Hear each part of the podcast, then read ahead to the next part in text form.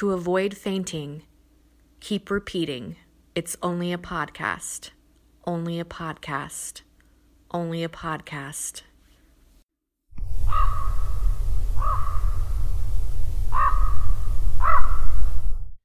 Howdy y'all, this is Lost Man, and this is another episode of the Midnight Manor podcast. And this week, we'll have some fun topics to discuss. But first, I'd like to introduce my podcast partner, Lady Winters. How are you doing this fine evening, Lady Winters? I'm doing well. Thank you for asking. Now, this past month, we had quite an adventure. We went to Bastrop, Texas for the Cult Classic Convention, and that was quite an event to behold. They had celebrities. They had booths with merchandise. They had a costume contest. They had quite a bit. I'm going to ask Lady Winters, what did she enjoy most about the Cult Classic Convention? What I liked about Cult Classic was it was a smaller venue. You could enjoy buying from the vendors and taking pictures with the movie stars. There was lots of breathing room. The prices that the vendors were selling these collectible items for were pretty reasonable. And I like the fact that they had bands playing there as well. Yes, I noticed that they had quite a number of bands performing outside. And I know that you're a huge fan of music. So give me your impression or thoughts on a particular band that you found out about and what compelled you to check them out. So I stepped outside of the convention when I was at Cult Classic to have a beer because I heard that the bands were playing outside. There was a band from the DFW area called Kill for Mother.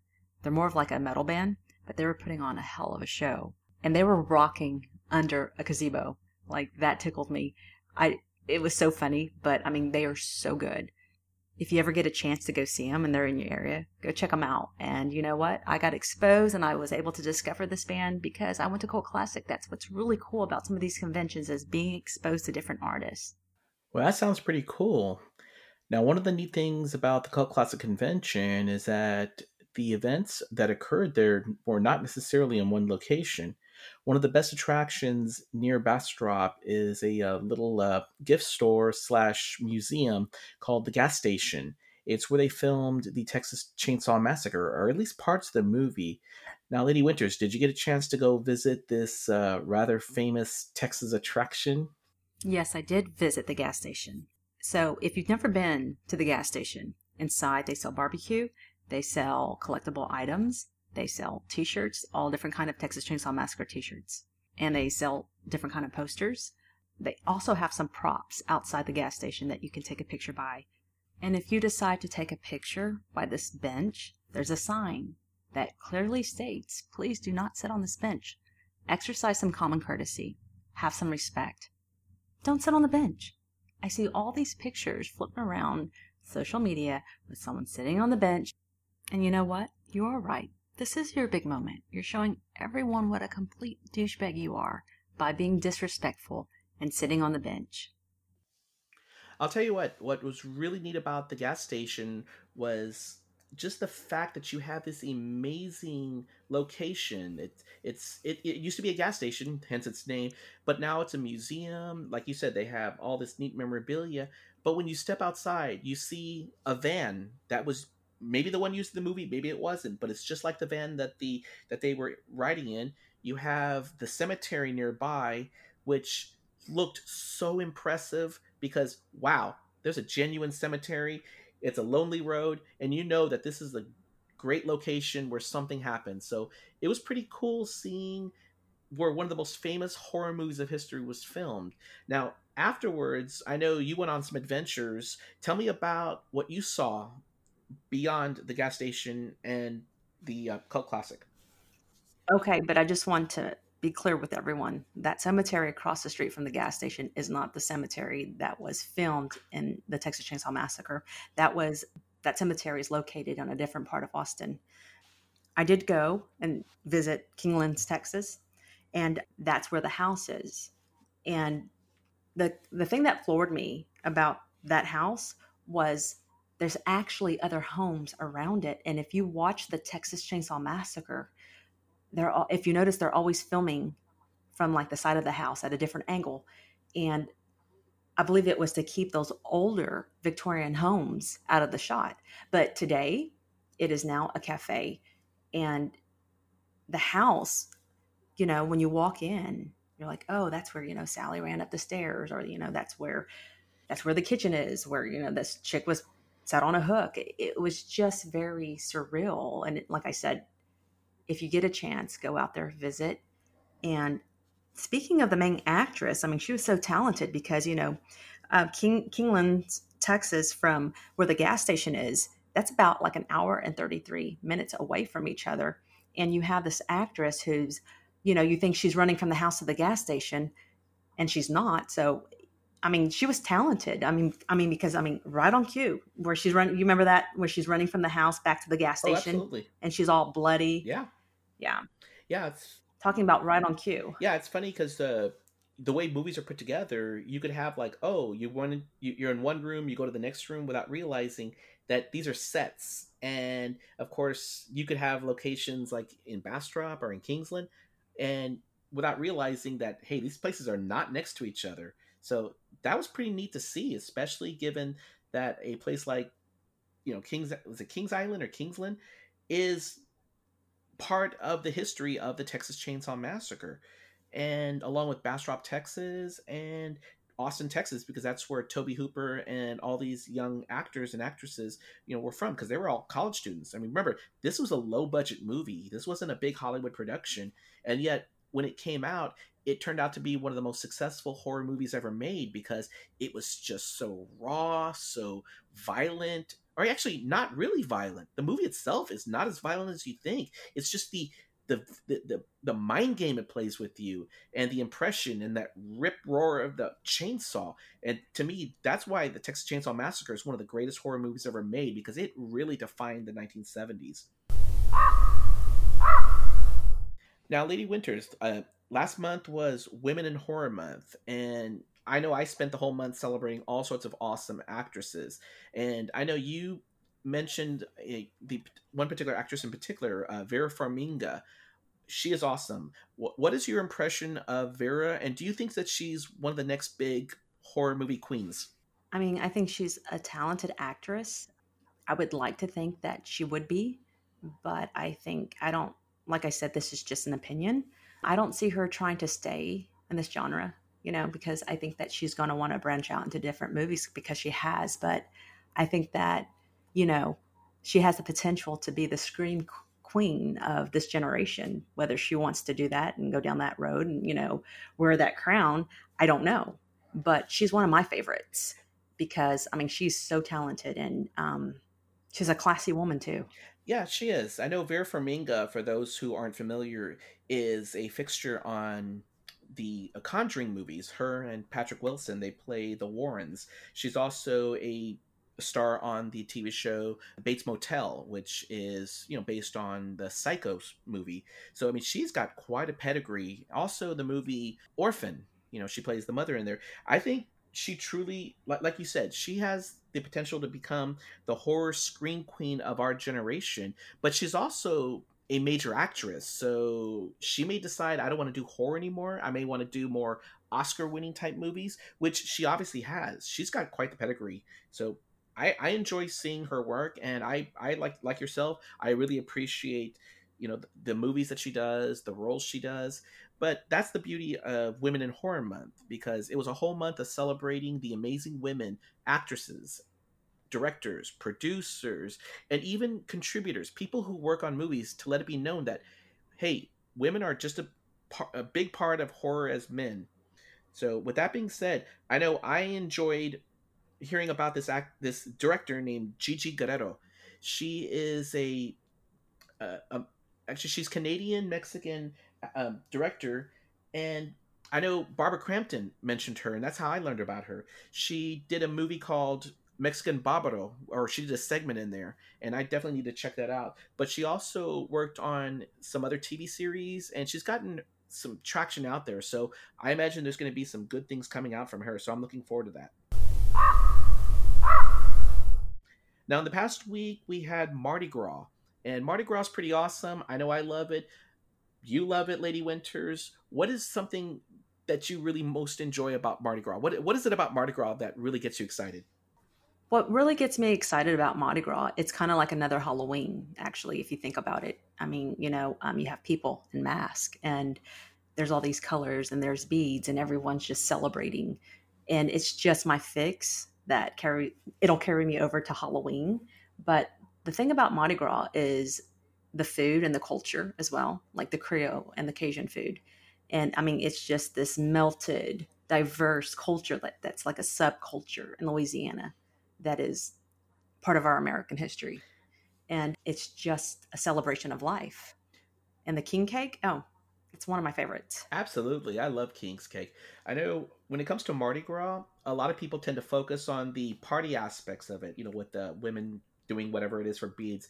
But what they don't realize is that there's more to Mardi Gras than that. There's the culture. There's the spirit, everything about New Orleans. I mean, you wouldn't have Mardi Gras without New Orleans, without the music, the costumes, the beads, the traditions. It's like he said, I think it's similar to Dia de los Muertos here in the Mexican culture, because it's a celebration of death, life, and the fact that, you know what, we're not going to be sad. We're going to embrace life. We're going to live life. And it's obviously the last hurrah, you know, before Lent, but it's always something that I enjoy as well. You know, I enjoy, you know, being able to enjoy good beers from Louisiana. I enjoy seeing the parades that they have there, but everything about that is a pretty neat holiday. And the fact that to you, it's like another Halloween, that's an excellent assessment. I mean, I never even thought about it that way, but that's pretty neat. So that's awesome. Yeah. Well, a lot of people don't realize that the colors in Mardi Gras, those three colors, actually represent the three kings. Oh, wow. I didn't know that. And there's so much more to Mardi Gras, but I'm not really going to get into it. But the only thing I will say is that Mardi Gras was invented back in early American history. And you should know this. You're a history major. Yes. The Catholic Church didn't know how to get the people in New Orleans ready for Lent because there was a lot of crime and there was a lot of things going on. There was a lot of, you know, so Mardi Gras was invented. And like I said, a lot of people don't realize that those beads and the colors represent the three kings and the gifts that were brought. So that's just a little side note. Yeah, it's kind of funny how traditions and events like that are shaped by the, you know, by the symbols that you see. Yeah, I believe it's gold, purple, and green. And that comes to be the symbol for, you know, Louisiana culture, for Cajun culture. I know, like, we have a restaurant nearby that sells Cajun food, and those are the colors they use. They also use the fleur-de-lis as their symbol, and that's pretty much what you think of when you think of the culture of Louisiana. And I know Mardi Gras was a fun time. I mean, I'll tell you what, you posted a picture of a king's cake. I love king's cake, and I was like, we tried to get one here, we couldn't find it, and I was like, oh man, you know, you can't really enjoy Mardi Gras unless you have king's cake, but that's okay. Now, I know this past week they made the announcement, or they showed the first preview for the new Candyman movie that, by the way, is not directed by Jordan Peele. It's actually produced by him. The director is going to be a young woman by the name of Nia DaCosta. Now, there's been a lot of speculation as to what is the involvement of Tony Todd, because he did play, you know, Candyman in the original movies that were made over almost, you know, 30 years ago. And if you look at the previews, you know that he's in there somewhere. And even though he hasn't said anything, and he probably can't say anything, you can tell this Candyman movie is not going to be without him in some way, even if it's in spirit. I know I'm looking forward to it. Are you a big fan of Candyman like I am? Absolutely. I mean, who's not? I mean, I grew up during this era when Candyman was in the theaters, you know. People were afraid to say his name 5 times in the mirror after this movie came out. I don't know, it was probably like 11 or 12 when this movie was in the theater. Oh, yes. Yeah, it came out in the 90s, like 92 or 93. I know, yeah, the funny thing is the legend of the Candyman kind of draws back to the Bloody Mary idea where, you know, kids would say like, oh, if you say it 3 or 4 times, something bad happens. And when you watch the movie Candyman, yeah, it looks like another slasher movie. But unlike the movies of the 80s, you know, the Freddy, the Jason, the Michael Myers, the Candyman had a history that represented, you know, the racism and the barbarism that occurred back in the day. You know, when you watch the movie, Candyman is a sympathetic villain. I mean, you feel for him because he was not somebody who wants to be a villain. He's He's an angry spirit. And just everything about that movie was so impressive. You know, it goes into the culture of Mardi Gras, but it also talks about the racism that existed back then. I mean, it's a sad story. And it would not be what it is without the amazing work that Tony Todd put into it. I mean, he truly created one of the most amazing and iconic horror villains out there. I mean, to me, he's every bit as important as Jason or Freddy, and he is to the 90s what, you know, Jason, Freddy, and Michael are to the 80s. And I'm really excited to see Tony Todd and his involvement in the new movie, but I will also say that I'm really looking forward to meeting him in May when we go to Texas Frightmare Weekend. Now, have you met Tony Todd before, Lady Winters? I have not, but I was going to try to tell you. I mean, not just the actress and the actors in this Candyman movie, but we also have to think about who wrote it. I mean, that's a talented, you know, writer. Oh, yes. Clive Barker. Who's also going to be at Texas Frightmare. That's going to be great because Clive Barker created some of the most amazing horror characters. You know, I mean, he's like Stephen King, but not quite the same, you know. No, he's different. And, you know, I think that Stephen King's great, but there's just a different level of darkness with Clive Barker. And no disrespect, I like Clive Barker better. Ah, no, I agree. I mean, Clive Barker really elevated the game, especially with Hellraiser, which he's best known for. But he's also directed, or actually he's written stories for other, you know, horror movies. I know The Nightbreed is Clive Barker. And I know you posted some books and stories. He also did Rawhead Rex, I believe, which is also another story by Clive Barker. He did? Yeah. So, I mean, it's quite impressive. And I remember in the 1990s, they talked about Clive Barker being the new voice of horror. And yeah, I mean, not only that, you know, everything about him was pretty impressive. So it's going to be great seeing him and Tony Todd, and Virginia Madsen will be there too. So that's going to be cool. So I know I'm looking forward to meeting them at Texas Frightmare. There's something very unique that when I think of the Candyman that comes to mind. When I was growing up, I went to school with kids who were bused in from the projects. If you aren't aware of what the projects are, it's where very low income families live. With that being said, I was probably in 6th grade when the Candyman came out. And I will never forget that all those kids that came from the projects were so excited and so happy that they finally had a legend, like a monster of their own. And for that whole year, it was nothing but the Candyman. And so I often wonder if Clive Barker even knows what his short story, The Forbidden, you know, that Candyman was based on.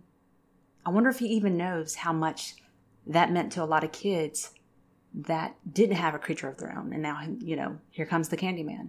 So now that these kids have a monster of their own, like an urban legend.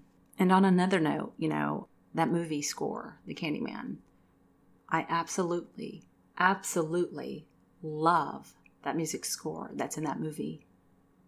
I mean, every scary movie has that one theme song that comes on, like Halloween has its own, you know, from John Carpenter, but I'm a huge fan of the music score in Candyman. Now, one of the other things that we're going to look into is urban legends, and I know Lady Winters has a great story that she's going to save for next week. But like today when we were talking about the Candyman legend, how that was born of, you know, urban legends and stories, that's a huge part of what horror movies are about is, you know, when you find a scary story as a kid, you know, things like that would normally terrify people. But what is the appeal of scary stories? You know, growing up, Lady Winters, you know, you enjoyed watching horror movies, even though they're supposed to be scary. In your personal experience, what is it about scary stories and scary movies that really got you excited and didn't scare you off? I think it was like the thrill behind it. You know, some people like to be scared.